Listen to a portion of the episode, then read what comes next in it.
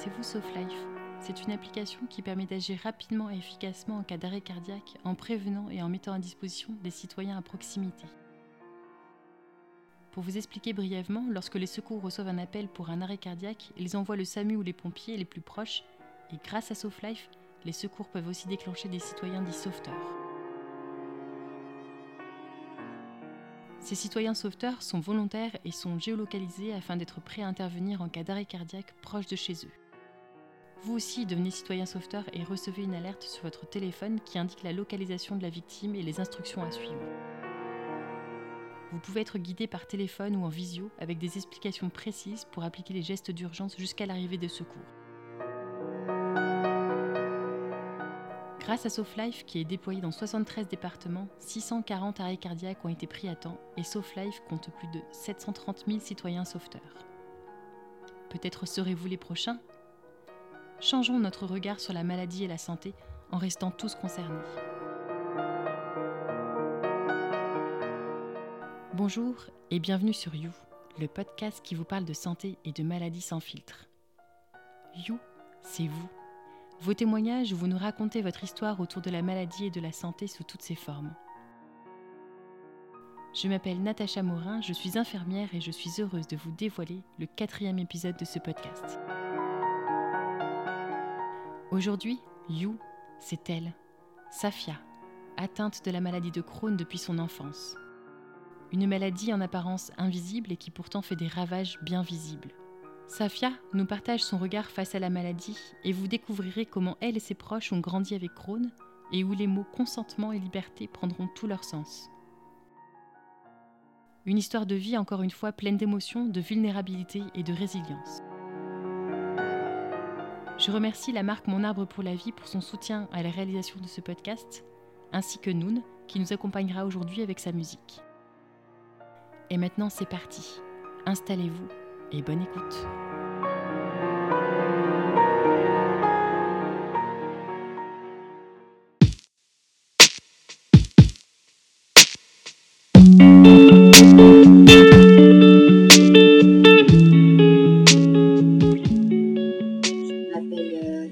Safia Zerouki. Enfin, Safia Brie Zerouki, donner le nom de ma maman et de mon papa. Donc j'ai 42 ans, je, vis à Paris. Euh, bah, ma famille est composée, enfin, on était cinq, mais mon papa n'est plus là, donc on, est quatre. Ma maman, euh, mon frère, ma sœur et moi. Et, ce que je fais, bah, depuis un an là, je suis en pause. Sinon, j'ai fait du design graphique et du coaching. Aujourd'hui, je vais vous parler de, de mon parcours, donc euh, qui a débuté avec la maladie de Crohn et qui euh, voilà et qui fait qu'aujourd'hui euh, il y a une, une situation qui est, on va dire, liée à, à tout ce parcours de soins que j'ai vécu. La maladie de Crohn, c'est une maladie euh, digestive, euh, chronique, inflammatoire. Et voilà, et donc ça, ça atteint en effet tout le système digestif. Et, et donc on ne sait pas toujours, mais système digestif, alors c'est pas très joli à dire, mais ça, ça va donc de la bouche jusqu'à l'anus. C'est Tout, le, système digestif. C'est, ça concerne pas en fait que le système digestif. Bien souvent, la maladie de Crohn, ça touche aussi les articulations. Euh, ça peut causer aussi des problèmes euh, dermato, enfin de peau. En fait, ça peut avoir plein d'incidences euh, du fait de l'inflammation euh, et du fait que tout ce que peut créer en fait les troubles liés au système digestif. Diagnostic, il n'a pas été posé tout de suite. C'est-à-dire que j'ai commencé à avoir des symptômes en- vers mes 4 ans et demi, 5 ans. Et les symptômes, c'était euh, de la fièvre euh, quotidiennement, des douleurs au ventre, des, torsions euh, dans le ventre, et, et puis des, saignements, enfin c'était des hémorragies dans les selles, énormément de sang. Donc en fait, d'abord, bah, mes parents, enfin ma maman, m'a emmené chez le généraliste, en fait, qui suivait toute la famille. Et en fait, pour lui, il n'y avait, avait pas de problème. Mais pour lui, je, oui, je grandissais et, euh, et je maigrissais, voilà, parce que j'avais il y avait la croissance. Parce l'autre symptôme aussi, c'est que je perdais énormément de poids et je n'arrivais pas à en prendre. De la même manière, je tolérais aucun aliment. Euh, soit il y avait des vomissements, il y avait euh, des diarrhées, il y avait des aftes. Et, donc, euh, ma maman, à un moment donné, s'est dit, mais quand même, c'est c'est quand même assez euh, perturbant, tous ces symptômes. Elle s'inquiétait beaucoup, elle trouvait que c'était étonnant qu'il n'y avait rien de grave par rapport à tout ça. Donc elle est allée voir le pédiatre. Et là, le pédiatre détecte une fissure anale très très profonde et très grande. Et elle a une suspicion pour la maladie de Crohn mais c'est pas sûr. Donc, euh, bon, bref, donc là, elle, recommande à ma maman d'aller dans, dans, un hôpital spécialisé. À l'époque, c'était l'hôpital Trousseau Paris. Et donc, je suis hospitalisée, en fait, assez rapidement, j'allais dire assez abruptement, dans le service bah, des adultes. C'est un service d'adultes, euh, voilà, pour, pour ça. Et en fait, là, je, passe une première nuit. Alors, je savais pas, on allait à l'hôpital, j'étais pas vraiment au courant de ce qui se passait. On m'avait pas prévenu. Je pense qu'on a essayé de me ménager. Donc mon papa et ma maman me conduisent à l'hôpital. On, est dans la chambre avec donc il y avait une patiente qui, avait à peu près une trentaine d'années à côté de moi. Et puis euh, et puis là bah voilà. en fait je découvre que je suis hospitalisée au moment où euh, mes parents. Euh, enfin je m'endors et mes parents sont partis.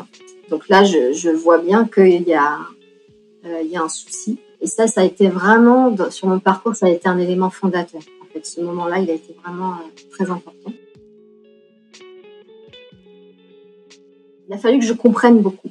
On m'a pas expliqué, les, médecins n'expliquaient pas vraiment. Les parents étaient très mal à l'aise, la famille était, était, perturbée. Et c'était il y a très longtemps.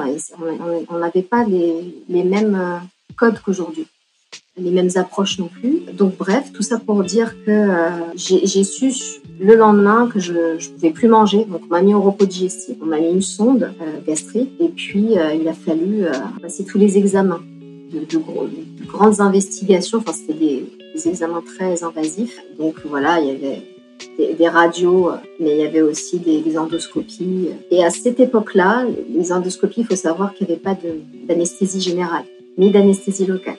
Donc tout était, j'étais complètement éveillée dans tout ce qui se passait. J'avais euh, entre 4 ans et demi et 5 ans, ouais, 5 ans, 5 ans et demi. Entre 4 ans et demi et 5 ans et demi. Mais j'avais 5 ans. Parce que c'est à 6 ans que, en fait, il y avait une, suspicion entre euh, la rectocolie hémorragique, la RCH, et la maladie de Crohn. Et peut-être aussi d'autres pathologies. Donc pendant un moment, ils ont hésité parce qu'en fait, ils, ils avaient rarement vu des cas de maladie de Crohn chez des enfants. Et donc pendant longtemps, ils n'étaient pas sûrs aussi parce qu'il y avait une atteinte. Au début, ils pensaient qu'il n'y avait qu'une atteinte, euh, je crois, haute. Parce que la maladie de Crohn, en fait, a cette particularité qu'elle atteint tout le système digestif, alors que la RCH n'atteint qu'une partie des intestins. Donc voilà, il y, a eu, un doute pendant un temps. Euh, et puis voilà, au bout d'un an, ils, ils ont conclu que c'était ça. Les parents étaient hyper maladroits. J'entre, je sais pas pourquoi j'entre. Et au moment où je, perds connaissance ou conscience, c'est-à-dire quand on m'endort pour X ou Y raison, mes parents ne sont plus là. Donc en fait, il y avait vraiment un évitement de la situation. Donc comment se sent la, petite fille de l'époque? En fait, c'est pour ça que je me dis que c'était fondateur en fait. Cette, nuit à l'hôpital, je, je m'en rappellerai euh, toujours, même si j'ai l'impression qu'on parle de quelqu'un d'autre. En fait. C'est tellement loin, il s'est passé tellement de choses entre temps. déjà, quand j'arrive, je suis très, euh, je suis très inquiète j'ai froid, il fait froid. Euh, aussi, enfin, c'est une chambre d'hôpital, il y, a un environnement très aseptisé, donc j'ai pas mes repères en fait familiers ou de foyer. Donc c'est déjà c'est déstabilisant pour la petite fille que j'étais à l'époque. Je comprends qu'il y a un truc qui va pas, et, et, j'avais j'avais l'intuition que, que, mes parents allaient pas rester, euh, mais j'avais pas d'informations la, dame qui était à côté de moi, ça m'avait aussi beaucoup, on va dire, euh, interloqué parce qu'elle avait l'air vraiment de pas aller bien. elle avait pas l'air d'aller bien du tout. Et donc je me disais, ouh là là, euh, l'impression d'être euh, d'être emmenée à l'abattoir. Je me dis mais qu'est-ce que voilà, ça a pas l'air d'être d'être d'être un bon endroit où être. Je, je, comprends pas qu'on m'explique pas. Je, je comprends pas non plus que les médecins me, me parlent pas à moi me disent, pas ce qui se passe à moi, d'être aussi seule, c'est-à-dire j'ai pas le souvenir d'énormément de, personnel soignant qui est venu me voir pour m'expliquer ou quoi que ce soit des choses. Et donc en fait je comprends très vite le moment où je me réveille. En fait je me tourne du côté du mur pour pas que ma voisine me voie. Je, je veux, j'ai pas envie de montrer mes émotions à ce moment-là. Euh, je descends du lit, je vais aux toilettes et c'est là que je craque c'est là que je me rends compte, en fait, je réalise la situation. Pour moi, c'est surréaliste. Et en fait, surtout, je me rends compte, je me dis, mais en fait, pour la première fois de ma vie, là, j'ai fait l'expérience de la solitude. À ce moment-là, pour moi, c'est fondateur par rapport à ça. Et aussi je me dis, en fait, les adultes n'ont pas toutes les réponses. Jusqu'à maintenant, je pouvais me reposer sur euh, la toute-puissance de l'adulte, mais à ce moment-là, c'est terminé. Donc, je suis propulsée justement moi-même vers l'âge adulte à ce moment-là. Ma maman euh, venait tous les jours. Euh, le reste de la famille, alors déjà, en fait, mon papa tenait un commerce. H24, ma, ma maman, normalement, l'aidait. Donc, elle faisait en sorte de venir en même temps qu'elle travaillait. C'était compliqué. Mais euh, mon frère et ma sœur, en fait, on a, on a 12 et 13 ans de différence respectivement. Donc, en fait, eux, à ce moment-là, ils sont, en fait, ils sont à la fin de leur adolescence, tout jeunes adultes. Donc, en fait, ils sont en pleine étude. Il y a le bac, il y a tout ça, donc c'est compliqué pour eux. Je n'ai pas le souvenir de les avoir vus vraiment à l'hôpital. J'ai surtout le souvenir que, évidemment, ma maman, d'une manière indéfectible, a été extrêmement présente. Enfin, à ce moment-là, hein. après, sur, ces premiers temps il y a 35 ans, euh, en fait, c'était pas hyper dans les mœurs d'accueillir la famille. C'était presque mal vu. Il fallait affronter les choses seules. Si on avait mal, on n'avait pas de médicaments pour la douleur. C'était une autre mentalité. Et donc, en fait, que la famille vienne, que c'était, on a eu des problèmes avec ça. C'est seulement après qu'ils ont créé des maisons pour les parents, que les enfants, notamment, en fait, soient accompagnés de leur famille, etc. Mais c'était pas du tout démocratisé à ce moment-là, dans les mentalités. Donc j'étais quand même seule euh, beaucoup, mais ma maman essayait d'être là. Euh, dès le matin, elle essayait d'être là. Jusqu'au soir, même si c'était pas permis, elle voulait être là. Et ça, ça m'a, ça m'a sauvée. Hein. Chaque fois que j'étais hospitalisée, de toutes les façons, c'était des très longues périodes d'hospitalisation. Généralement, euh, c'était au moins un mois, deux mois, trois mois, un minimum. Il fallait me mettre au repos digestif et c'était pas suffisant d'être chez moi. Donc, donc, ils me prenaient en charge à l'hôpital donc avec la, nutrition euh, entérale et parentérale, donc avec la sonde gastrique. Quand ça n'a pas été suffisant euh, avec le gavage, on appelle, ça comme ça, la sonde arrive euh, jusqu'à dans l'estomac. En fait, on, on, a un repos digestif partiel parce qu'en fait, le système digestif continue à fonctionner et donc quand l'inflammation de la maladie est très très présente, ça peut ne pas fonctionner. Donc en fait, on est passé à des à des poses de cathéter, donc avec un cathlon qui, a, qui abouche euh, sur une artère du cœur. Et, euh, et, donc là, ça permet une, en fait un repos digestif beaucoup plus long. Euh, la plus longue période à l'hôpital, ça a été un an. Dans des services plus ou moins aseptisés, je voyais mes proches venir me voir avec des masques, des blouses, des chapeaux, enfin bon bref, pas de contact physique. Donc ça, c'était les périodes les plus longues puisque en fait tous les traitements ont été inefficaces, c'est-à-dire que la maladie était très virulente traitements qui existaient à l'époque n'ont pas fonctionné. Donc en fait, on en est arrivé en effet à ces, à ces extrêmes extrémités de, repos digestif. Donc soit l'hôpital, et puis parfois, pour ça allait un petit peu mieux, on va dire, bah, j'avais l'hospitalisation à domicile. Ce qui fait que je comprenais très très bien ce qui se passait, je voyais très très bien l'ensemble de, de la situation, mais j'avais pas de réponse. J'essayais de poser des questions, ce qui était très délicat, avec bien sûr le personnel médical, hein. donc que ce soit avec les médecins ou avec euh, le personnel infirmier. Je vous dis, le, dialogue n'était pas franchement démocratisé à cette époque-là. Peut-être auprès des parents, mais en tout cas, moi, on faisait pas, on me restituait pas franchement les choses. Après, enfin, ce que je veux dire par là, c'est que bien sûr, ils venaient nous voir, il y avait les consultations, enfin, les, les réunions où les médecins venaient voir les patients dans, dans les chambres, etc.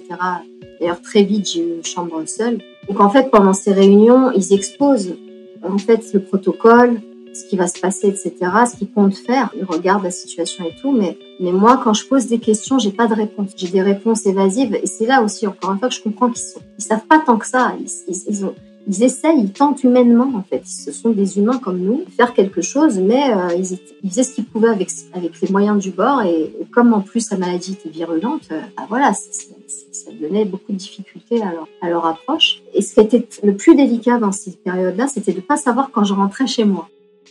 Quand j'entrais à l'hôpital, quand j'étais en crise, bah en fait, euh, je savais quand j'entrais, mais je savais pas quand je sortais et surtout je savais pas ce qui allait se passer. Comme à chaque fois, à chaque fois que j'entrais, il y avait une escalade vers euh, des traitements médicamenteux ou euh, après donc après ça a été aussi des interventions chirurgicales. À chaque fois, il y avait une escalade. Donc il y avait une escalade de la douleur, Il a fallu apprendre à gérer la douleur. Je ne sais pas pourquoi, mais j'ai jamais voulu pleurer quand j'étais enfant. Je voulais pas voulais pas qu'on voit mes émotions. Il y avait même un pari comme ça entre soignants. Je, ne pleurais pas. Et pourtant, encore une fois, par exemple, lors de la pose d'un cathéter, euh, c'est extrêmement douloureux. Ou une fibroscopie, c'est extrêmement douloureux. C'est pas seulement confortable, mais douloureux. Les prises de sang, parce que j'avais plus de veines à la fin, donc euh, c'est très douloureux aussi. Il y a eu, euh, il y a eu plein de choses hein, qui s'est passé, beaucoup de colère, beaucoup d'incompréhension mutuelle. Ça n'a pas été franchement un long fleuve tranquille, tout ça. Donc ça a été douloureux dans le corps et puis euh, aussi psychologiquement à cette époque-là. Mais j'avais pas de réponse et donc voilà, c'était à chaque fois, c'était vraiment une angoisse qui se rajoutait à la maladie en fait, ce qui allait se passer à chaque fois. Plusieurs années après, je crois vers mes 7 ans, euh, il y a eu une une proposition d'être suivie avec une psychologue, mais en fait, je crois que je l'ai vu quelques fois. Je, racontais pas grand chose. Je racontais pas grand chose à la psychologue parce que c'était pas aidant. Je je sais pas comment dire l'approche la, m'aidait pas. Donc euh, j'avais pas l'impression. Donc en fait, de toute façon, ça s'est arrêté relativement vite. Il n'y a pas eu énormément de choses mises en place. Aujourd'hui, ce serait impensable bien sûr, encore une fois, avec l'aide précieuse des proches, hein, euh, vraiment leur soutien, euh, et puis les médecins qui ont essayé vraiment de faire leur possible hein, donner des, solutions euh, à la maladie. Des choses qui étaient très difficiles, c'était qu'on découvrait, parce que quand même ils nous ont annoncé le diagnostic, j'étais là, enfin, malgré tout, j'ai su en tout cas ce qui m'arrivait. Je sais que j'avais une maladie digestive, c'est ça qui était difficile, c'est qu'en fait, il n'y avait pas de remède. C'était dit une maladie incurable, au sens qu'il n'y avait pas de, de remède. On n'avait pas trouvé comment la soigner. Ça, c'était très délicat. Ça, c'était, ça disait que du coup, j'allais vivre toute ma vie avec ça. Et vu qu'elle a été extrêmement virulente, à ce moment-là, on se disait, oulala, là là, ça va pas être évident si c'est tout le temps comme ça. Il y avait le fait, pour une enfance, pour moi à l'époque, c'était très difficile. Donc, j'ai dû me sevrer de l'alimentation. J'avais une perte d'appétit, mais malgré tout, j'aimais quand même euh, la manger, on va dire. Et j'ai enfin, il a fallu encore une fois très abruptement que je ne mange plus. J'avais plus le droit de manger euh, pendant toutes les périodes de repos digestif. Il faut savoir qu'on mange pas. Et, en plus, particulièrement à ce moment-là, on pensait que euh, voilà, il y avait des aliments qu'il fallait éviter des aliments que j'adorais. Il a fallu que je m'en prive. Il a fallu faire des deuils d'une vie euh, un peu normale et, et, pour mon entourage aussi. Il a fallu accuser le coup. Toutes les complications qui ont découlé en fait par la suite, ça venait pas forcément de la maladie de Crohn. On a essayé plein de traitements. Il y a eu euh, la cortisone. Et ça, bah, ça a non seulement développé une cataracte. Euh, donc à ce moment-là, ouais, j'ai pas, j'avais 7-8 ans, je crois. Enfin, j'étais jeune. Ça, a aussi causé donc une, ostéoporose euh, avec une fracture de la colonne vertébrale. Donc il a fallu que je réapprenne à marcher, à marcher pendant plusieurs mois. Pareil, je crois que j'avais environ 8 ans. Parce qu'en fait, le dosage de la, de la cortisone avait été trop important par rapport à ce que je pouvais, ce que mon, squelette pouvait supporter, parce que j'avais pris du poids du fait de la cortisone, et donc ça a créé une fragilité osseuse et puis une fracture osseuse pendant les périodes où il fallait que je ne mange pas pendant longtemps, donc je suis en repos digestif, mais que la sonde ne suffit pas et qu'il a fallu mettre en place le cathéter. On a répété ce, ce procédé-là, le cathéter, sur des, des, voies centrales, donc les artères. Et en fait, bah, au bloc, il y a, il y a eu, j'ai fait une embolie pulmonaire. C'est la première fois, je crois, Puis il y a eu un caillot qui s'est formé euh, au niveau du cœur et, euh, et, donc ils ont, ils ont passé plusieurs heures à essayer de me réanimer. Euh, après ça, évidemment, plus de, plus de cathéter.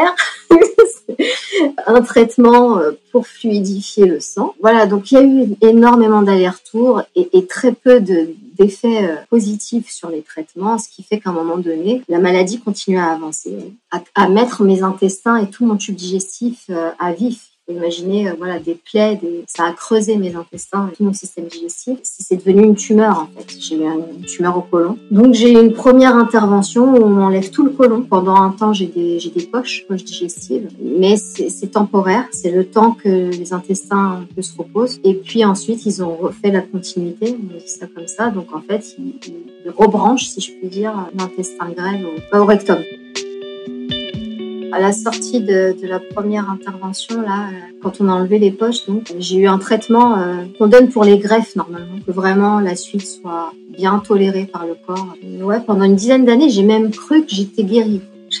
je me suis dit, oh, youpi, c'est fini. Et puis de toute façon, à, mes 7 ans, j'étais convaincue, je, je, me disais que je, guérirais. Je, je, guérirais, je voulais guérir. La maladie, en fait, a complètement mis une béquille, on va dire, à ma, scolarité. Et à ce moment-là, l'école à, la maison ou à domicile ou à l'hôpital, c'était pas du tout euh, pareil, c'était pas démocratisé. Donc si on avait, on n'allait pas à l'école, on n'avait pas de scolarité. Les camarades, ça a été compliqué aussi parce que en fait, quand je revenais parfois à l'école, bah, ils avaient fait déjà leurs euh, leurs copains, leurs copines et tout, donc c'était pas évident. J'allais j'allais à l'école avec une sonde, donc en fait ils étaient ouais ils étaient interpellés. Alors euh, la plupart ils venaient pas vers moi, ils avaient je pense qu'ils avaient peur, en tout cas ils avaient il y a eu aussi oui la crainte que ce soit contagieux. Enfin, donc il fallait expliquer, euh, mais parfois il fallait expliquer. Enfin mes parents ils ont dû euh, se battre presque avec la, directrice à l'époque pour dire si si que, j'étais apte à continuer une scolarité, j'allais dire euh, normale, et que mon, état de santé n'était pas un danger pour les autres. D'autres enfants aussi parfois bah, m'arrachaient la sonde. Enfin, ça a été compliqué. Donc, j'ai pas eu énormément en primaire. J'ai pas eu énormément de, copines ou de copains. J'ai pas pu m'en faire énormément. Euh, j'ai pas pu m'en faire énormément non plus à l'hôpital parce qu'en fait j'étais dans très vite j'étais dans des services alors soit au début d'adultes et après des un service vraiment euh, j'étais dans des services d'enfants mais en fait c'était tellement grave entre guillemets ce que j'avais que j'étais dans des services où il y avait euh, des nourrissons. J'avais pas d'enfants de mon âge j'avais pas d'enfants. Ou très peu je me suis fait un ou deux copains qui avaient des, des problèmes aussi de santé mais qui restaient moins longtemps donc euh, voilà, heureusement j'avais euh, j'avais mes petits, enfin j'avais mon petit cousin à l'époque qui avait à peu près mon âge. Donc euh, quand je rentrais à la maison, on passait beaucoup de temps ensemble, on jouait ensemble avec mon oncle, avec mes ma famille en fait. Voilà, ça, s'est arrangé un petit peu avec le collège, paradoxalement, parce que j'ai, à un moment donné, j'ai voulu faire l'école par correspondance, parce que c'était vraiment la scolarité a été pénible. donc vraiment, en fait, ceux qui comprenaient, bah, ça devenait tout de suite des amis et qui m'ont voilà qui, m'ont suivi longtemps en fait et que j'ai suivi longtemps. Et donc le collège ça s'est amélioré parce que j'ai pu euh, bah, j'ai pu en fait améliorer mes notes améliorer mon suivi puisqu'en fait je pouvais travailler euh, adapté avec avec bah, mes problèmes de santé. Du moment que j'ai été opérée, j'ai plus de, moi j'ai plus mal aux intestins, j'avais plus du tout les douleurs que j'avais avant, plus de fièvre, j'avais plus de symptômes en fait de la maladie. Donc ça m'a vraiment aidé. Voilà, donc en tout cas, j'étais plus embêtée par ces symptômes-là. J'ai eu un, traitement, j'avais quand même, euh, j'avais un peu de cortisone, voilà, parce qu'on voyait quand même qu'il y avait une inflammation latente, donc euh, j'avais un peu de, cortisone euh, par moment. Et puis, par contre, ce qui était délicat, c'était que, bah, avec le, le, le colon que j'avais plus, bah, en fait, j'allais tout le temps à la selle. Je passais ma vie aux toilettes. Du moment que je mangeais, j'allais aux toilettes tout de suite derrière. Donc ça, ça a été super délicat. Encore une fois, l'école et ça.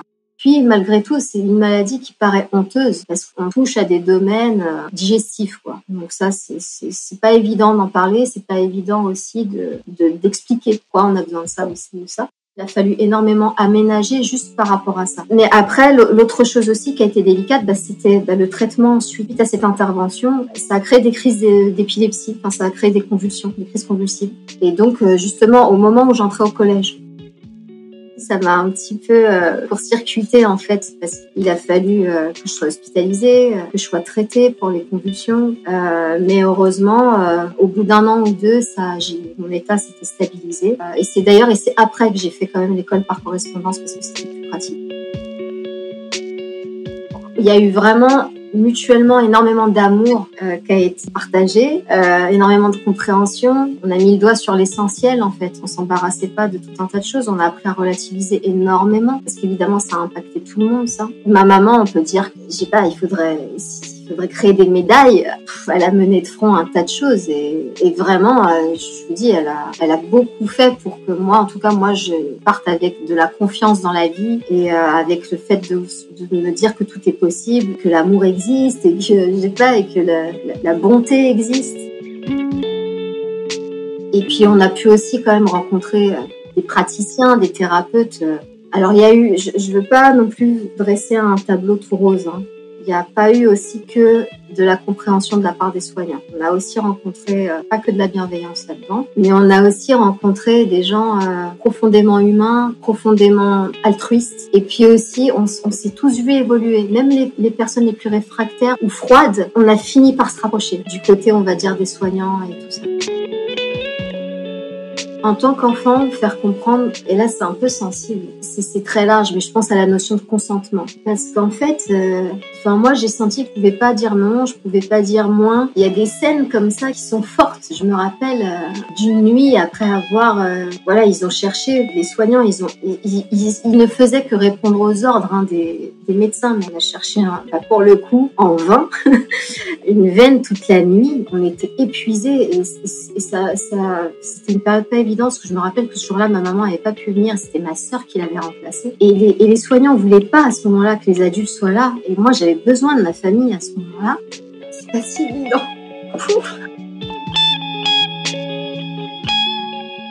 Ça n'a pas été évident et à ce moment-là, donc il a fallu négocier avec force, à taper entre guillemets du poing, hein, vraiment sur, sur la table, dire non, la stop, c'est trop douloureux, on est épuisés, tous autant que nous sommes, on s'arrête, et on reprendra. Il n'y a pas mort d'homme entre guillemets. Voilà. Et heureusement, l'anesthésiste, enfin les médecins anesthésistes ont dit OK, là, oui, là on fait une pause et on verra. Et c'est ensuite d'ailleurs euh, carrément un médecin anesthésiste qui est venu le lendemain et voilà et qui, a, qui, a, qui est allé au bout et qui a trouvé une veine. Mais bon, peu importe. Tout ça pour dire le consentement. Donc le consentement, si, si l'enfant ou les proches ont des réserves pour dire non, on n'est pas sûr là avec ce traitement-là.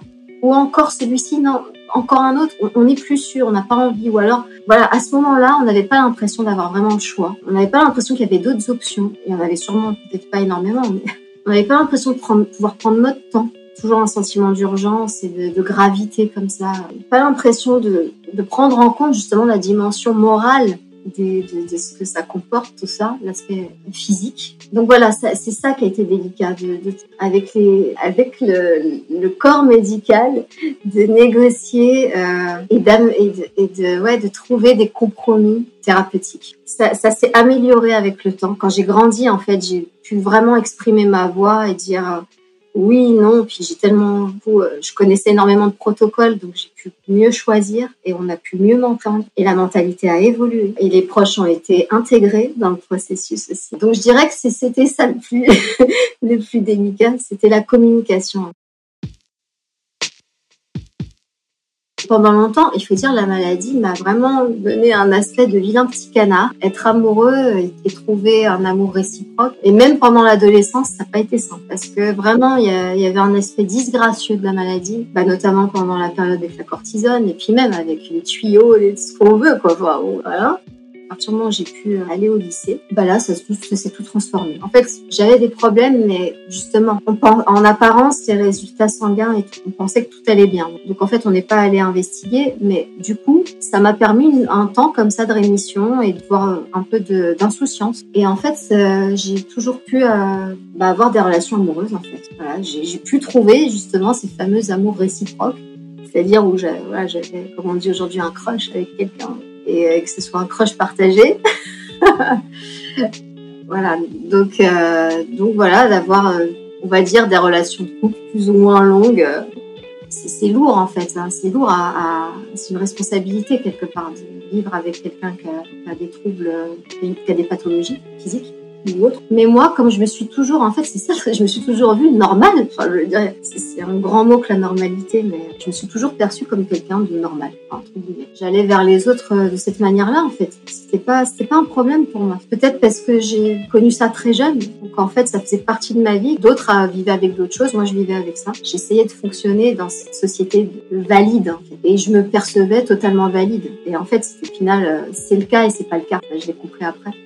Donc voilà, oui, il y a, eu comme ça cette, cette période d'insouciance et c'était génial. C'est-à-dire que alors là, pour le coup, ça, ça a complètement compensé. C'est pour ça ça a complètement équilibré. J'ai vécu une vie sociale très riche et ça a été génial. Enfin, j'avais une passion. Je voulais, j'avais dans l'idée de devenir euh, graphiste, infographiste, etc. Mais à côté de ça, ouais, j'ai pu euh, bah, avoir des amis, euh, aller en soirée. Enfin voilà, avoir, avoir une vie entre guillemets euh, normale. sauf que normal, mais hyper aménagé, c'est-à-dire qu'on m'avait quand même enlevé une bonne partie de mes intestins. Je devais normalement euh, aller très souvent aux toilettes, donc pour que ce soit compatible avec euh, ma scolarité à ce moment-là, et ma vie lycéenne, et puis et puis ma vie de jeune adulte, je faisais, je faisais un à, deux repas par jour pour pas être embêtée la journée. Et puis le week-end, c'était un peu plus pratique, un peu plus souple, quoique quand il y avait des soirées, c'était pas évident. Et puis en fait, à un moment donné, je me rendais quand même compte, bah, ce que je mangeais, en fait, ça passait plus trop aux toilettes justement. J'arrivais plus trop à, à, digérer en fait ce que je mangeais. Même ce que j'arrivais habituellement à manger, j'arrivais plus à le digérer. Ça bloquait, c'était bloqué. Et, euh, et, en fait, suite à suite à ma période lycée, je, je décide d'aller euh, poursuivre donc euh, mes études, on va dire supérieures à, à Lyon faire du design graphique. Et bref, et, donc je, je, commence à avoir des symptômes beaucoup plus durs là-bas. Alors j'étais toute seule à Lyon à ce moment-là. Donc je commence à avoir des aftes que j'essaye de faire passer parce que je pensais pas du tout à la maladie de Crohn. Ça c'est ça qui est, qui est fort et qui est fou parce que pour moi c'était tellement derrière moi en fait, ça faisait depuis que j'étais enfant que je j'en avais plus trop entendu parler. Alors que pourtant tous les jours j'étais c'était compliqué mon quotidien mais je, ne me rendais pas vraiment compte en fait. Et puis à côté de ça, bah là je commence à avoir en fait quand je la cuvette des toilettes c'est des bains de sang. Waouh, euh, donc là je me Bon, et, je, mais je m'affole pas, hein. Je ne m'affole pas. je me dis, voilà, bon, on verra bien, quoi. Et puis, j'étais vraiment focus sur mon cursus, en fait. J'étais déterminée, et puis j'étais passionnée. Trouvé un truc qui me passionne. J'y pensais depuis que j'avais l'âge de 12 ans, donc c'était pas pour euh, passer à côté. En fait, à, la période des fêtes de Noël, bah, je rentre pour un bilan un peu annuel. Donc, je fais des, un bilan sanguin et là, on voit pas là il y a un problème euh, sur le bilan sanguin. Et donc en fait, je suis envoyée tout de suite au service pour le coup d'adultes à l'hôpital Saint-Antoine à Paris. Et là, je rencontre le médecin euh, qui me suit encore aujourd'hui et qui est formidable, vraiment. Gastro-entérologue qui est juste formidable. Et donc voilà, donc déjà qui me prend en main, qui me fait faire passer un tas de un tas d'examens, bah, les mêmes. Hein, euh, simplement, il y avait une variante et ça c'était plutôt chouette, c'est qu'il y avait des anesthésies qui étaient faites pour les plus douloureux, pour les examens les plus douloureux. Donc ça, c'était super chouette. La gastro-entérologue qui me suit et qui me suivait était vraiment dans le dialogue. Je pouvais poser des questions, elle répondait. Et pour moi, ça a toujours été extrêmement important d'avoir les réponses, au moins de pouvoir poser des questions parce que j'ai toujours eu besoin de, connaître la vérité pour affronter en fait la situation. Donc là, c'était plus facile. parce qu'on m'a vraiment dit des choses. J'étais adulte aussi. On, on parlait à moi. Et puis on m'annonce bah, en fait que j'ai un, bah, un cancer, enfin une tumeur au rectum et à l'anus. On dit adénocarcinome. Et donc en fait, il n'était pas question euh, de tergiverser apparemment. Là, par contre, c'était le diagnostic permettait pas de se dire euh, en fait on va faire un traitement, on va envisager autre chose que euh, bah, une chirurgie, une amputation de ce qui restait, d'enlever le rectum et l'anus et d'avoir une poche définitive, une ostomie définitive cette fois. Au moment de l'annonce, j'étais seule. Je, je, je, me rappelle que les, examens, les examens, j'ai en fait, j'ai voulu les faire seule. Puis euh, je me rappelle qu'ils sont venus me voir dans la chambre d'hôpital avec un ton, euh, alors là, pour le coup, hyper humain. Il était vraiment donc adorable, euh, très évidemment très professionnel, hein, mais aussi très humain. Et du coup, je comprends parce que l'équipe, cette équipe-là, y compris ma gastro-entérologue aujourd'hui, et elle est, c'est une équipe humaine. Et donc, ils m'ont annoncé ça comme ils ont, avec tact, mais ils m'ont fait comprendre que c'était grave je ménage beaucoup les proches en fait. Je les ai toujours euh, ménagés euh, tant que j'ai pu. Ouais, je prends le temps d'accuser le coup, euh, j'écoute de la musique, je me rends compte de ce qui se passe là, vraiment, je me dis bon, purée. Parce qu'en fait, la première fois que j'ai eu une iléostomie, je me suis dit heureusement que c'est temporaire. donc voilà, donc là, quand ils m'ont dit que ça allait être définitif, d'ailleurs, je pensais même pas que ça allait à nouveau être dans ma vie, ça. Aussi pour le côté, la, la jeune femme que je suis, quoi, à ce moment-là. Je me dis waouh, ça, va être délicat quoi pour euh, bah, pour ma vie euh, professionnelle, mais surtout pour ma vie intime. Je me disais quand même que ça allait pas être simple, mais en même temps c'était, enfin ça m'a traversé, mais ça m'a pas, ça m'a pas vraiment euh, inquiété. par contre, ce qui était important pour moi, c'était de négocier avec les médecins le fait de retourner à Lyon et de clôturer comme il se doit bah, mon cursus là-bas. Donc voilà, donc je suis retournée à Lyon, j'y suis allée avec mon oncle et ma maman. J'ai clôturé le dossier, on a dit au revoir à l'école là-bas.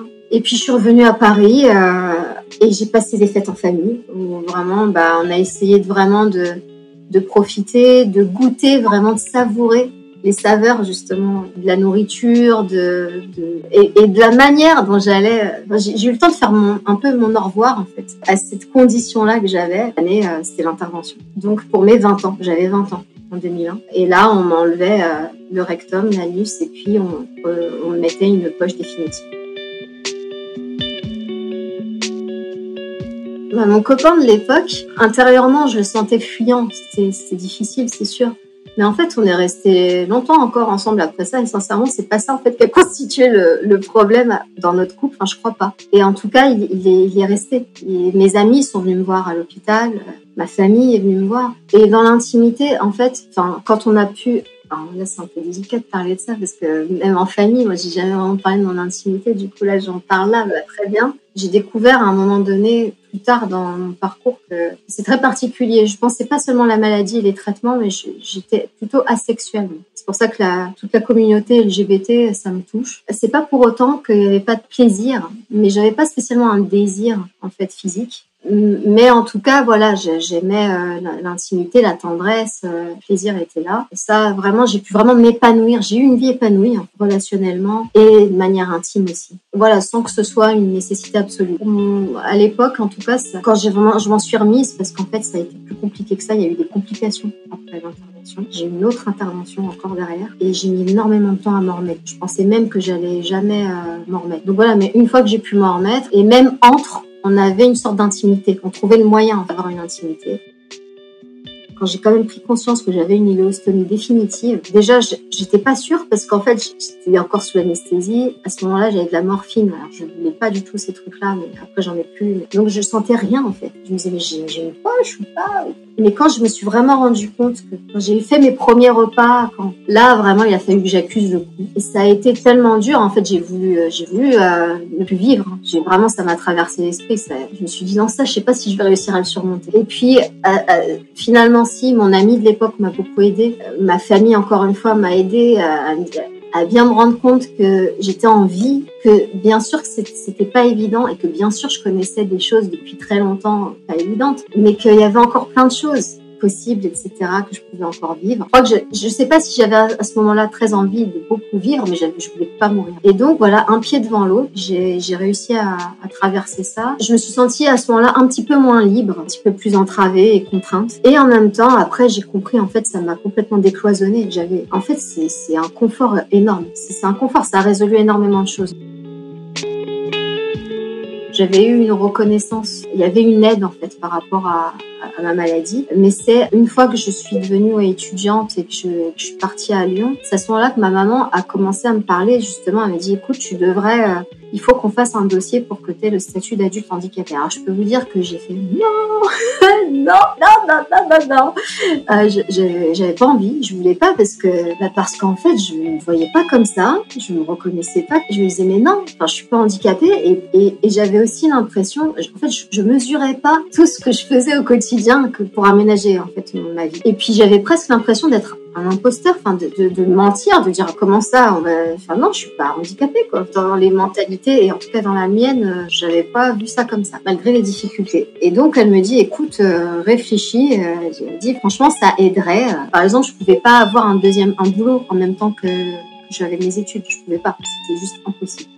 Et en fait, j'ai fini par accepter. J'ai dit bah elle a dit bah écoute donc je crois que c'est elle elle a, constitué le dossier. Elle a fait la demande et puis voilà il y a eu euh, bah oui toute une étude et tout. Et puis en fait j'ai été reconnue bah en fait c'est un handicap à 80% le statut d'adulte handicapé ça m'a aussi sauvée. Je pouvais pas à ce moment-là étudier. Je pouvais pas travailler. Donc c'était ça aurait été compliqué en fait si j'avais pas eu de ressources tout simplement pour pour les soins pour vivre pour plein cette intervention, j'arrive finalement à, m'en sortir, à me sortir de cette période-là et à redevenir, on va dire, euh, mobile, euh, autonome. Et donc, euh, bah, moi, je voulais terminer mon cursus de design graphique. Et, et cette fois-ci, bah, j'ai fait le choix de, finir sur Paris. Voilà, j'ai réussi à trouver un appartement et qui a été aussi, ça a été, ouh, ça n'a pas été évident parce que pareil, avec malgré tout bah, c'était récent, donc plein de plein de soucis au niveau digestif. Ah, ça n'a pas été évident. Très sincèrement, j'ai connu. Euh,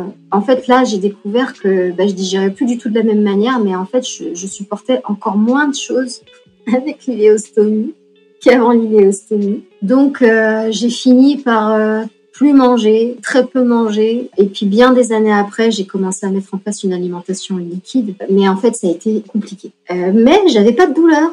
Donc tant que j'avais pas mal et que j'arrivais à dormir, à avoir des nuits réparatrices, bah en fait c'était Byzance. Quoi. tout allait bien. Tant qu'il y avait ça, c'était bon. Je pouvais toujours m'adapter en fait.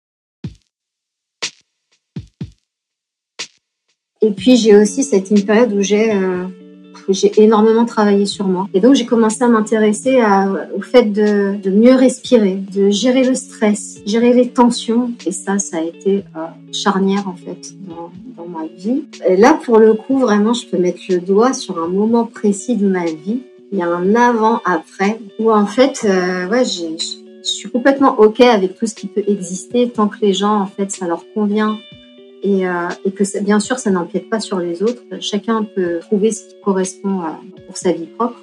Simplement, moi, je je suis pas trop dev perso, enfin développement personnel ou spiritualité. Enfin, en tout cas, si on peut dire entre avec des grandes guillemets, alors j'ai une foi qui est très pragmatique. Et donc, en fait, à ce moment-là, j'ai vraiment vécu un moment ouais libérateur, libératoire. Et euh, je me suis en fait libérée de la souffrance, tout, tout ce qui avait été engendré. Euh, j'ai fait comme la part des choses, je nuance la, la, souffrance et la douleur. Voilà, je me suis plus identifiée à, à, ce qui m'arrivait, au fait de, au fait de ces douleurs corporelles ou psychiques. Pour moi, le fait de, de les de les dissocier, en fait, ça ça fait qu'il reste quelque chose de plus fondamental Bah, depuis, euh, j'ai l'impression qu'il y a, au fond, foncièrement, il n'y a rien qui peut vraiment m'atteindre et qu'il et y, a une, y a une sérénité qui s'installe. Euh, malgré tous les défis du quotidien, il y a une sérénité. Donc voilà, donc grâce à ça aussi, ça m'a aidé. Euh, du coup, j'ai vraiment, j'ai un temps, du coup, pendant un temps, j'ai accompagné des gens, j'ai créé une association d'entraide, de solidarité, justement, pour mettre, pour mutualiser des compétences, en fait, de, chacun et, d'aider les projets à se réaliser. je me sens libre maintenant. Mais j'ai aussi compris avec le temps qu'en fait, euh, aller bien ou résoudre quelque chose dans sa vie, c'est pas que qu'il n'y ait, plus de problèmes ou qu'il n'y ait plus de défis. Ça n'a rien à voir en fait. la vie, c'est la vie. Enfin, la vie, il y a des bons moments, des moins bons moments. Et par contre, je vis plus les choses de la même manière qu'avant. C'est-à-dire que j'ai plus, de distance, de recul avec ce qui se produit en fait. Donc en fait, je me suis formée pour être coach. Et, euh, et donc j'ai accompagné euh, des personnes à réaliser leurs projets, alors que ce soit pour leurs études ou des projets pro. Euh, voilà, aussi sur, euh, on va dire, la résilience, c'est-à-dire euh, sur tout ce qu'on peut mettre en place à côté dans notre vie pour traverser justement notre vie. Et, euh, et, en même temps, j'ai commencé à observer que, bah, au niveau de l'idéostomie, euh, à nouveau, il y a eu un problème. Enfin, ça sténosait, donc c'était le sténose, c'est euh, des intestins qui sont tout resserrés, resserrés, resserrés, resserrés. Donc ça, crée une sorte de, bah, il y a plus de passage en fait, il y a plus d'espace. Et donc, euh, non seulement il y avait une sténose, mais euh, en plus de ça, il y avait à nouveau des hémorragies digestives.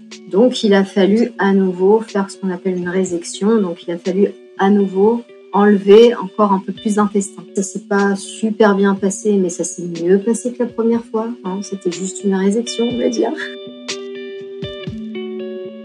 J'ai vécu cette période, c'était balisé. Alors là, il y a eu énormément de communication avec les, médecins, donc que ce soit ma gastroentérologue, mais aussi chirurgien, super. Chirurgien, non seulement encore une fois hyper pro, mais hyper dans le dialogue, donc j'ai pu lui poser plein de questions, il m'a répondu et tout. Ils m'ont laissé, euh, j'allais dire, adapter ma chambre. J'ai mis des affiches. J'avais tout un tas de choses pour euh, vraiment affronter ça et traverser ça de la manière la plus constructive possible.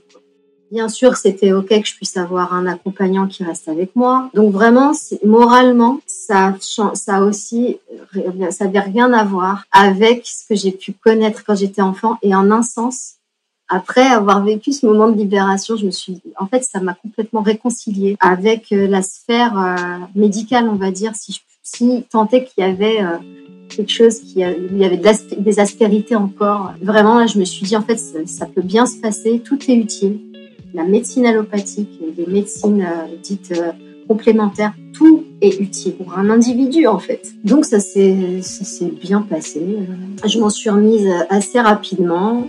Donc, au début, les premiers mois, j'ai pu m'alimenter, vraiment faire des repas normaux avec des aliments normaux, solides et tout. Et en fait, non, j'arrivais à nouveau plus à digérer certains aliments. Et là, j'ai après découvert que je faisais de la gastroparésie et tout, mais donc il y a l'impossibilité vraiment de, c'est un peu des intestins paresseux, un système digestif qui n'arrive pas à bien digérer les aliments. J'ai fait OK, ça veut pas, enfin, et, je faisais la part des choses entre ce qui m'arrivait et moi, quoi. Je me disais, donc en fait, je reste, je, continue entre guillemets à être heureuse. Et en parallèle, bah, j'avais, j'avais ça avec quoi je composais. Enfin, je composais avec cette nouvelle donne. Et donc, euh, voilà, j'ai fini ma, ma, formation de coaching. J'ai, j'ai accompagné. Euh. et puis, pendant plusieurs années, en fait, euh, bah, j'avais pas de douleur. Encore une fois, hein, je pouvais quand même, j'avais trouvé une alimentation liquide aux grandes dames des médecins. Mais voilà, moi, c'est ce qui me correspondait. Hein. Mais évidemment, ça crée quand même des carences. Et puis euh, évidemment, avec ce qui me reste d'intestin, ben en fait, j'arrivais pas à assimiler suffisamment les aliments, les nutriments et l'eau. Quand il nous reste que l'intestin grêle, qu'on n'a plus le côlon, en fait, c'est le côlon qui absorbe l'eau normalement, qui permet après la répartition de l'hydratation dans le corps. Donc là, euh, bah là, en fait, j'étais, j'étais clairement euh, en pénurie euh, d'eau et de nutriments. Et donc, bah voilà, les années passant, euh, ça allait. Mais voilà, au bout d'un moment, avec l'âge aussi, je pense que ça, l'âge commence aussi à faire que, je commence à vraiment à sentir tout, mon parcours médical, il arrive maintenant. C'est comme si euh, tous les choix chirurgicaux, tout ça a eu un impact et notamment a eu un impact gynécologique. Donc euh, voilà, c'est là où à partir de, à partir de 2014, en fait, je commence à avoir euh, franchement des, des symptômes où je me dis mais c'est quand même très très fort pour quand je suis indisposée, quand j'ai mes règles. Je me disais c'est hardcore. J'ai toujours eu mal et tout, mais là ça n'a jamais été simple avec la maladie de Crohn à l'époque, les cycles et tout, mais là, je sentais qu'il y avait un problème. Donc, j'ai excessivement mal euh, à l'intérieur, aux organes. Euh, des saignements, bah là, c'était ouais, c'était trop, quoi. Hein. Euh, des douleurs au ventre, c'était des crampes, euh, c'était trop aussi. Et puis, progressivement, bah, des saignements de nez, euh, comme ça, intempestifs pendant un mois. Des caillots, quoi, qui sortaient carrément par le nez. Désolée, hein, c'est un peu une esthétique tout ça, mais c'est la réalité, entre autres. Hein. Les, les, maux de tête, mais là, c'était plus des maux de tête. C'était, c'était donc, voilà, j'ai appris, après, j'ai compris que c'était, j'ai appris que c'était des migraines. Et ensuite, très longtemps après, 7 à 10 ans après, j'ai compris que c'était et des céphalées de tension et des migraines. Mais bon, mais avant d'avoir ce diagnostic-là, donc voilà, donc déjà, je, vais consulter. À cette époque-là, il y avait une suspicion d'endométriose, mais on n'était pas sûr, parce qu'en fait, il y avait tellement d'adhérence qu'avaient causé les précédentes interventions, donc au niveau de mes intestins, au niveau des organes autour, qu'en fait, ça avait créé euh, une sorte de toile d'araignée. En fait, c'est ça que je sentais. Donc en fait, à chaque, cycle, en fait, c'était un tsunami interne. Quoi. Ça pouvait pas s'évacuer euh, correctement. Et donc ma tête, j'avais l'impression qu'elle allait exploser. Mais bon, euh, non seulement ça a mis du temps à être diagnostiqué vraiment, et ça a mis du temps aussi à ce que je sois entendue dans mon souhait de ce que je, de ce que je voulais moi, parce que me proposait. Donc j'ai vu plusieurs gynécologues à l'hôpital, dans différents services, différents hôpitaux. On m'a proposé des, des, remèdes naturels, et là, pour le coup, j'adore, mais là, non. ça ne suffisait pas. J'avais beau méditer euh, et, même pratiquer la... En fait, j'ai découvert après, je savais pas, mais je faisais de la, la méditation de pleine conscience. Donc euh, voilà, donc ça m'a aidé sur plein de choses ça a transformé ma vie même, mais là, c'était pas suffisant. Il s'agissait vraiment de s'occuper euh, de la partie euh, très très corporelle et très très physiquement. Donc, au début, j'étais pas d'accord pour les traitements. Ils voulaient me mettre euh, justement en castration chimique, ils voulaient arrêter les cycles. J'étais pas d'accord parce que pour moi, c'était un pansement. Ça n'allait pas régler fondamentalement le problème. Je me voyais pas encore comme ça toute ma vie, soit avoir des cycles dévastateurs, soit avoir un, une castration chimique. Donc en fait, pendant des années, jusqu'à trouver le chirurgien euh, qui veulent bien entendre ce que j'ai à dire, ça a duré sept ans. 2014, 15 à 2021. et puis je me suis renseignée parce que, en fait, il y a, en fait, bon, bien sûr, c'était mon souhait. Je comprends que pour pour les médecins, aujourd'hui justement, on essaye de plus intervenir, on essaye de plus être interventionniste. Mais moi, je voulais une hystérectomie. Voilà, je, je voulais régler la chose physiquement.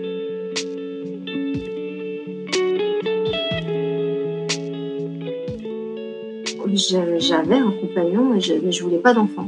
Mais voilà, il y a des partenaires qui, ont pas voulaient des enfants. Très tôt, ça a été une question dans ma vie. J'ai su très tôt, avant même euh, l'endométriose, j'ai su que je pouvais pas avoir d'enfant. Ça allait être compliqué si je voulais avoir un enfant, ça allait peut-être me mettre moi en danger, l'enfant en danger. Il a fallu que je fasse le deuil tôt de mon envie d'enfant. J'avais envie d'enfant à la période de jeune adulte, hein, pendant mes études. Et puis, euh, puis en fait, je me suis rendu compte au fur et à mesure que je n'en voulais pas. C'est pas un souhait ni d'adopter non plus. J'adore les enfants. Mes neveux, si vous m'entendez, je vous aime, hein, je vous adore. et j'adore tous les enfants. J'ai fait du babysitting. J'ai un petit côté ludique moi-même, hein, pas de souci. Mais en avoir, non, j'avais pas envie. Déjà, euh, beaucoup de choses à, vivre. Euh, euh, je pense à la planète aujourd'hui. Je pense à plein de choses de toutes les façons. Et, puis, euh, et puis, il y a une autre manière. Pour moi, en fait, être parent, c'était aussi une manière de transmettre, d'être à côté d'un individu et de l'aider à être, l'aider à, à, être qui il a envie d'être. Euh, mais je me suis dit, bah, ce sera pas avec mes propres enfants. voilà, je vais faire ça autrement. Donc voilà, donc j'avais pas envie d'enfant, c'était quelque chose qui avait été déjà réfléchi, donc j'en parle, j'en ai parlé au médecin. Euh, je me suis mise avec quelqu'un, j'ai tout de suite abordé le sujet à ce moment-là. C'était dans les premières semaines, voire les premiers jours. Et cette personne ne voulait pas d'enfant non plus. Donc en fait, c'était OK. En tout cas, sur le moment, euh, voilà.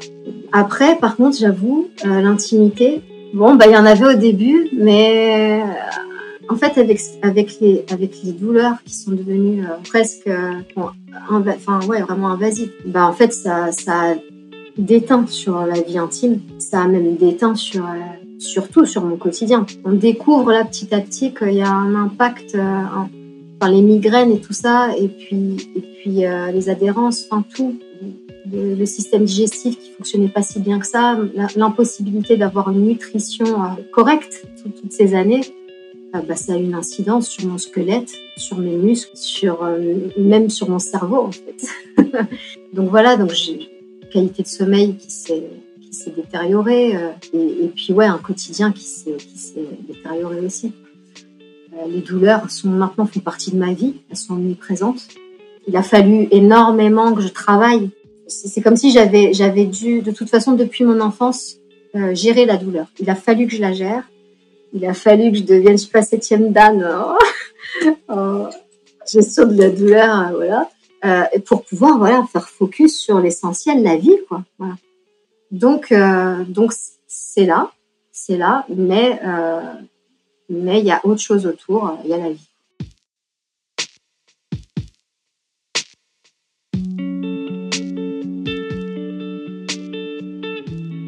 On a découvert euh, finalement vraiment le diagnostic au bout de plusieurs années a été posé de l'endométriose en parallèle des séquelles d'autres choses. J'ai demandé une hystérectomie ça a été délicat pour que ce soit entendu, que ce soit aussi entendu juste parce que je suis une femme. Parce qu'en fait, le médecin en face considérait qu'en tant que femme, malgré que c'était compliqué dans mon cas, je ne pouvais pas vraiment renoncer à mon souhait de maternité. Donc, on prédisposait de mon propre souhait, de mon propre choix. Et puis, j'ai rencontré des, des gynécologues. Euh, bah, D'ailleurs, enfin, c'est sorti ensuite. Des problèmes avec la justice, je crois, avec certains gynécologues. Enfin, ça a été, euh, parce que ça a été douloureux, même euh, certains examens gynécologiques. Enfin bon, bref, ça a été un panel comme ça. Et puis des, gens merveilleux, des médecins merveilleux. Au moment où ils acceptent, donc ils voient qu'il y, y, y, a un diagnostic d'endométriose, ils considèrent tout mon profil, tout mon parcours, toutes mes pathologies, il voit que ça va pas, ça va pas être simple. On essaye la castration chimique. Avec lui, j'ai accepté parce parce qu'en fait, il a vu mes symptômes. Moi, je voulais pas de traitement parce que sinon les symptômes auraient été passés sous silence. Mais je sentais que le problème n'aurait pas été réglé pour autant. Donc, il a vu les symptômes, etc. Il était d'accord pour en discuter, pour qu'on étudie ça ensemble. Et la castration chimique, en fait, ça a été, ça a été très dur aussi. Ça a été horrible aussi. En fait, c'était même pas bon comme, euh, comme substance. Enfin, ça, ça a créé aussi plein d'autres choses à côté, donc c'était pas bon. Donc, euh, au bout de 2-3 ans, on est venu à l'hystérectomie euh, totale. Et, et, ça, ça m'a, en fait, ça, ça m'a redonné une énième vie. Je sais pas combien j'ai eu de vie dans une vie, mais ça m'a redonné encore une vie. Parce que sinon, en fait, j'avais des, j'avais des douleurs et j'étais, en fait, j'avais plus de quotidien. J'étais tout le temps au lit. J'étais alitée H24. J'avais des crises sur crises. J'avais très très peu de temps valide dans, dans, dans le mois, dans l'année. Donc j'ai pourtant toujours, toujours envie de couple. Hein. Il y avait toujours une vie de couple.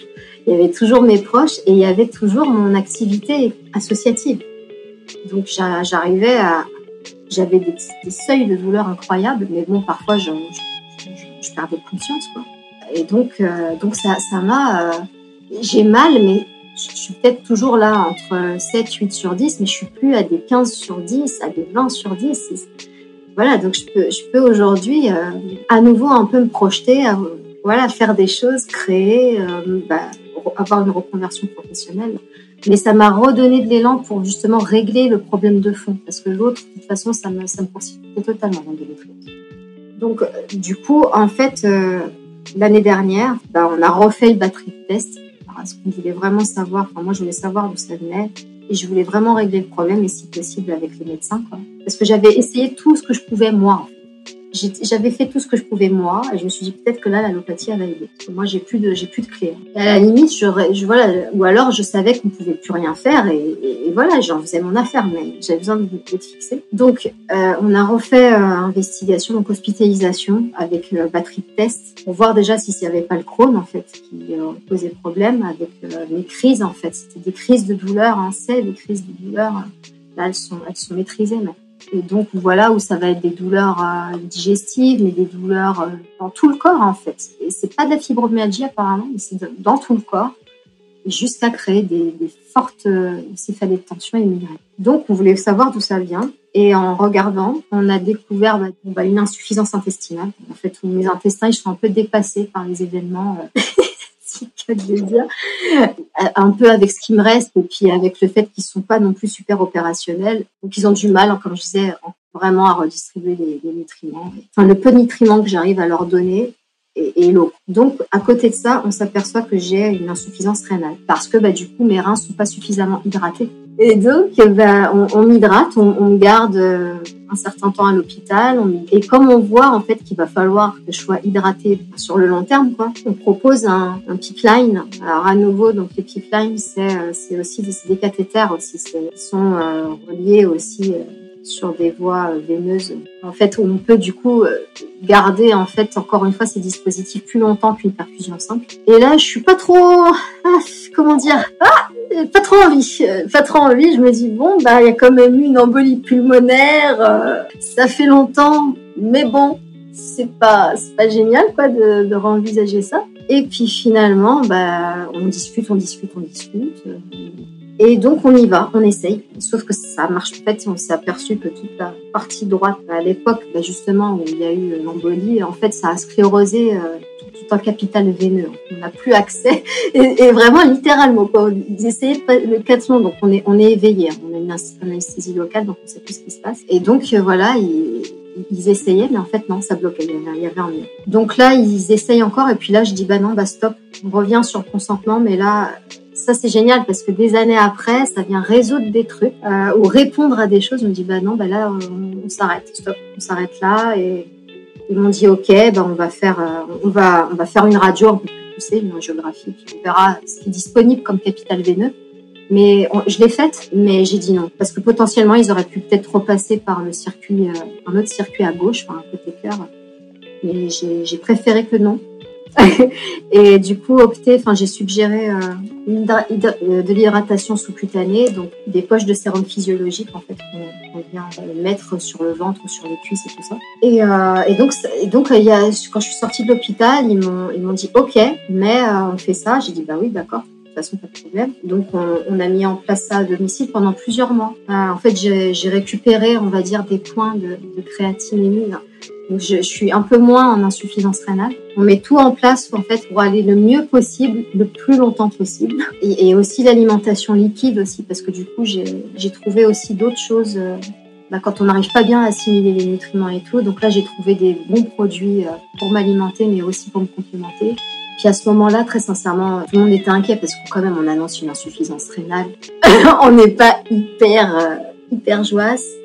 Et, puis, euh, ouais, tout, l'imaginaire autour de ce qu'on suppose qu'il y a de l'insuffisance rénale et tout voilà, donc en tout cas, ça n'a pas été évident.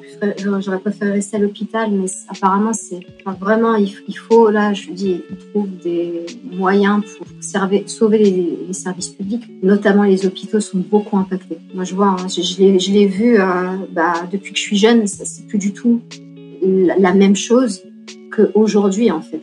Les soignants, les médecins, enfin, tout le corps médical, euh, vraiment, euh, pour le coup, souffre de moyens et donc c'est délicat, ils essayent toujours d'être là, ils font ce qu'ils peuvent hein, pour être là pour les patients, mais tout le monde et tout, mais euh, pas évident euh, avec les moyens qu'ils ont. Donc pas simple. Donc j'ai pas pu, enfin j'ai bien compris que c'était pas possible de rester à l'hôpital pour de l'hydratation simple, on va dire. J'ai un peu mieux pu communiquer avec la génération d'aujourd'hui, mais ça n'a pas été simple. Et donc les proches euh, bah, en fait, au début, j'en ai parlé qu'à ma sœur, parce que pour le coup, ma maman, euh, elle a tellement été là, j'essaye de la préserver au maximum. Vraiment, euh, je lui dis les choses quand il faut, mais euh, donc ma sœur, par contre, elle veut être mise au courant, donc je la tiens au courant. Et puis, bien sûr, après, j'en ai parlé à ma maman. Et même ma sœur, je, lui ai dit au fur et à mesure quoi, ce qu'on me disait, ce qu'on m'annonçait.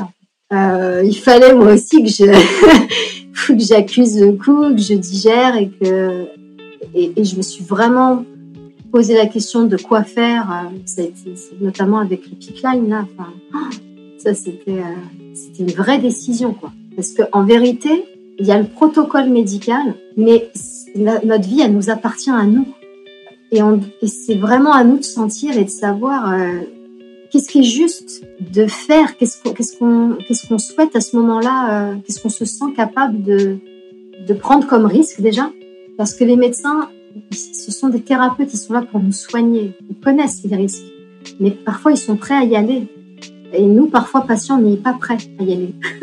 on est prêt ou on n'est pas prêt. Donc, il faut, vraiment mesurer. Et ça, je. Du coup, ça, je m'en suis. J'ai vraiment pris le temps de la réflexion. J'ai été heureuse qu'ils accueillent le fait que j'étais. Bien sûr, je suis pas médecin, mais on, discutait un peu au même endroit pour discuter de, des réponses thérapeutiques par rapport à ce qui m'arrivait. Euh, je crois que c'est vraiment plus dur pour les proches, en fait, très sincèrement. Je crois que c'est plus dur pour l'entourage. Et quand il a fallu, euh, bah, à nouveau, oui, bien sûr, qu'il y, ait, euh, y ait du personnel médical qui vient, en fait, à la maison. Bah, déjà, pareil, j'ai négocié un petit délai parce que bah, c'est arrivé en fin d'année. Hein.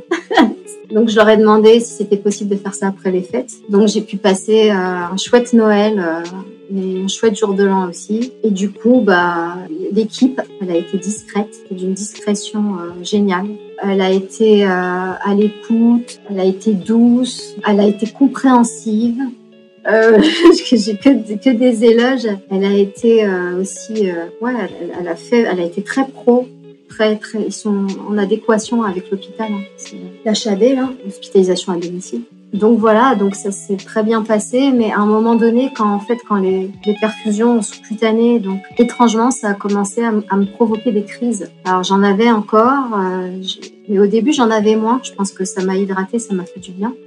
Et, donc au bout d'un moment, de le cathlon, enfin la, la piqûre, le cathlon et, et le fait de, enfin, la cuisse accueille quand même le loge on va dire, le sérum FI pendant plusieurs heures jusqu'à être complètement euh, dispatché dans tout le corps, bah, en fait, ça tend, ça tend le corps, je sais pas comment dire, ça tend. Et donc, ça finissait par me créer des crises. Donc, de toute façon, on avait vu que ça, on pouvait pas aller bien plus loin avec l'hydratation comme ça, là. Donc, euh, voilà, simplement, je suis très suivie, euh, je fais, donc, je, je, je fais attention à, à m'hydrater, à, m'alimenter euh, plus que la normale. Et puis comme euh, comme les médecins disent, voilà, si de toute façon s'il y a quoi que ce soit, euh, ils sont prêts à reprendre le service entre guillemets.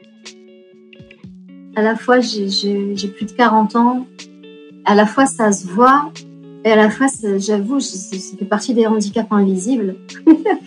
C'est-à-dire que je crois que quand je me bats dans la rue, les gens ils se rendent pas du tout compte de, de, de ce qui se passe en fait, de ce que j'ai pu vivre. Et puis au contraire, même j'essaye de. je suis comme ça en fait. C'est pas que j'essaye, voilà, de, de, mener des trucs quoi. Donc euh, je suis plutôt, je crois, un peu force de proposition. Quoi. Du coup, il y a eu à nouveau tout cet épisode, mais là, je me suis dit, bon, la pause.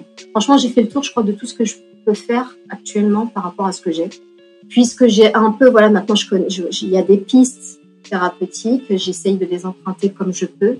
Du coup, là, je, je voilà, j'investigue euh, et je, et je suis vraiment toutes les réponses et médicales et euh, de bien-être, en fait, que je peux encore plus que je faisais avant m'accorder. Et, et, voilà, et donc maintenant ça s'éloigne un peu là, c'est derrière. Et depuis quelques mois, voilà, là j'envisage de faire autre chose par la suite.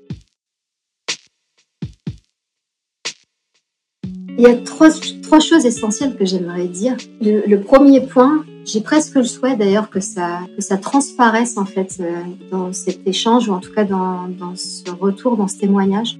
D'un point de vue personnel, ça m'est arrivé. Tout ça m'est arrivé. Mais d'un point, mais, mais aussi quelque part et avec, enfin, avec le temps, avec le recul, avec ce moment, euh, j'allais dire, euh, cet avant-après, là, 2009, ce moment où je, je, me suis sentie libérée de tout. Bah, en fait, c'est devenu aussi très impersonnel. Et au final, ça concerne aussi, finalement, on est tous concernés par énormément de choses.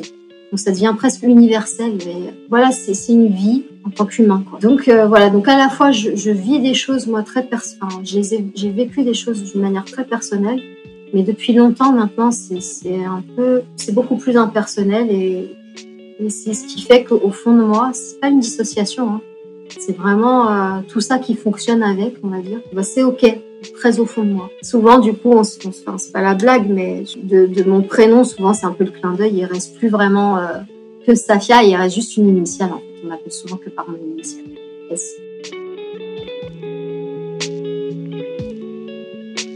Deuxième chose, euh, c'est oui, c'est que justement, en fait, malgré tout, euh, tout ce qui s'est produit, ça paraît paradoxal de vivre autant de, choses euh, qui paraissent douloureuses et qui le sont. Enfin, moi, en tout cas, j'ai découvert que j'étais pas obligée de souffrir de tout ça. Je pouvais, je pouvais vivre la vie, ma vie et, les choses à traverser, mais sans souffrir. Me libérer de la souffrance, vraiment. Bien sûr, pas de la vie et pas des joies et pas de la douleur. mais voilà, mais ça, la souffrance peut, on peut mettre une sorte de point. Et pourtant, j'ai connu des paroxysmes de, de douleur et qu'aujourd'hui c'est pas le quotidien est toujours pas très confortable, c'est loin, loin, de le dire, mais on peut euh, aller bien encore une fois au fond de soi.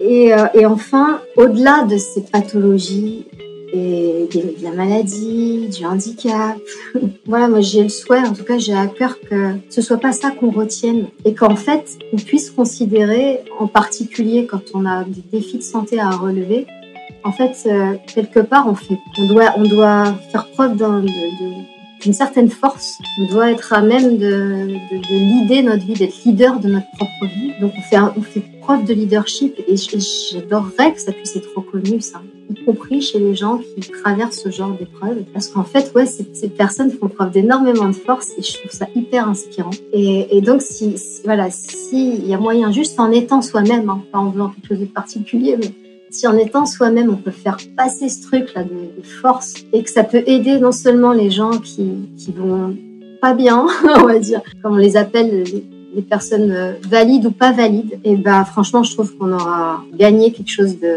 d'important en fait. Voilà. Et donc, euh, voilà, qui que vous soyez qui écoute ce podcast, et merci qu'il existe. Et encore une fois, je lui souhaite un succès phénoménal parce que, encore une fois, je répète, je sens que ça va, ça va aider plein de gens. Euh, sachez que vous avez une valeur, qui que vous soyez et quoi que vous viviez.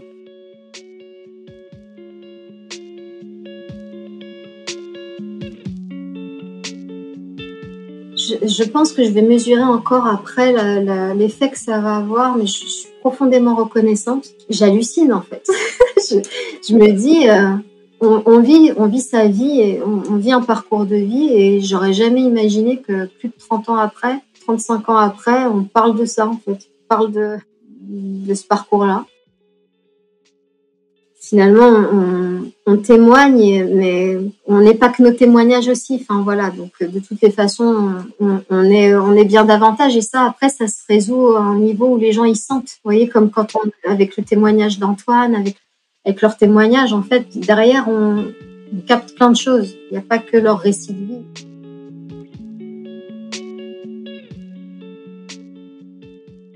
Merci à Safia pour son témoignage et sa confiance.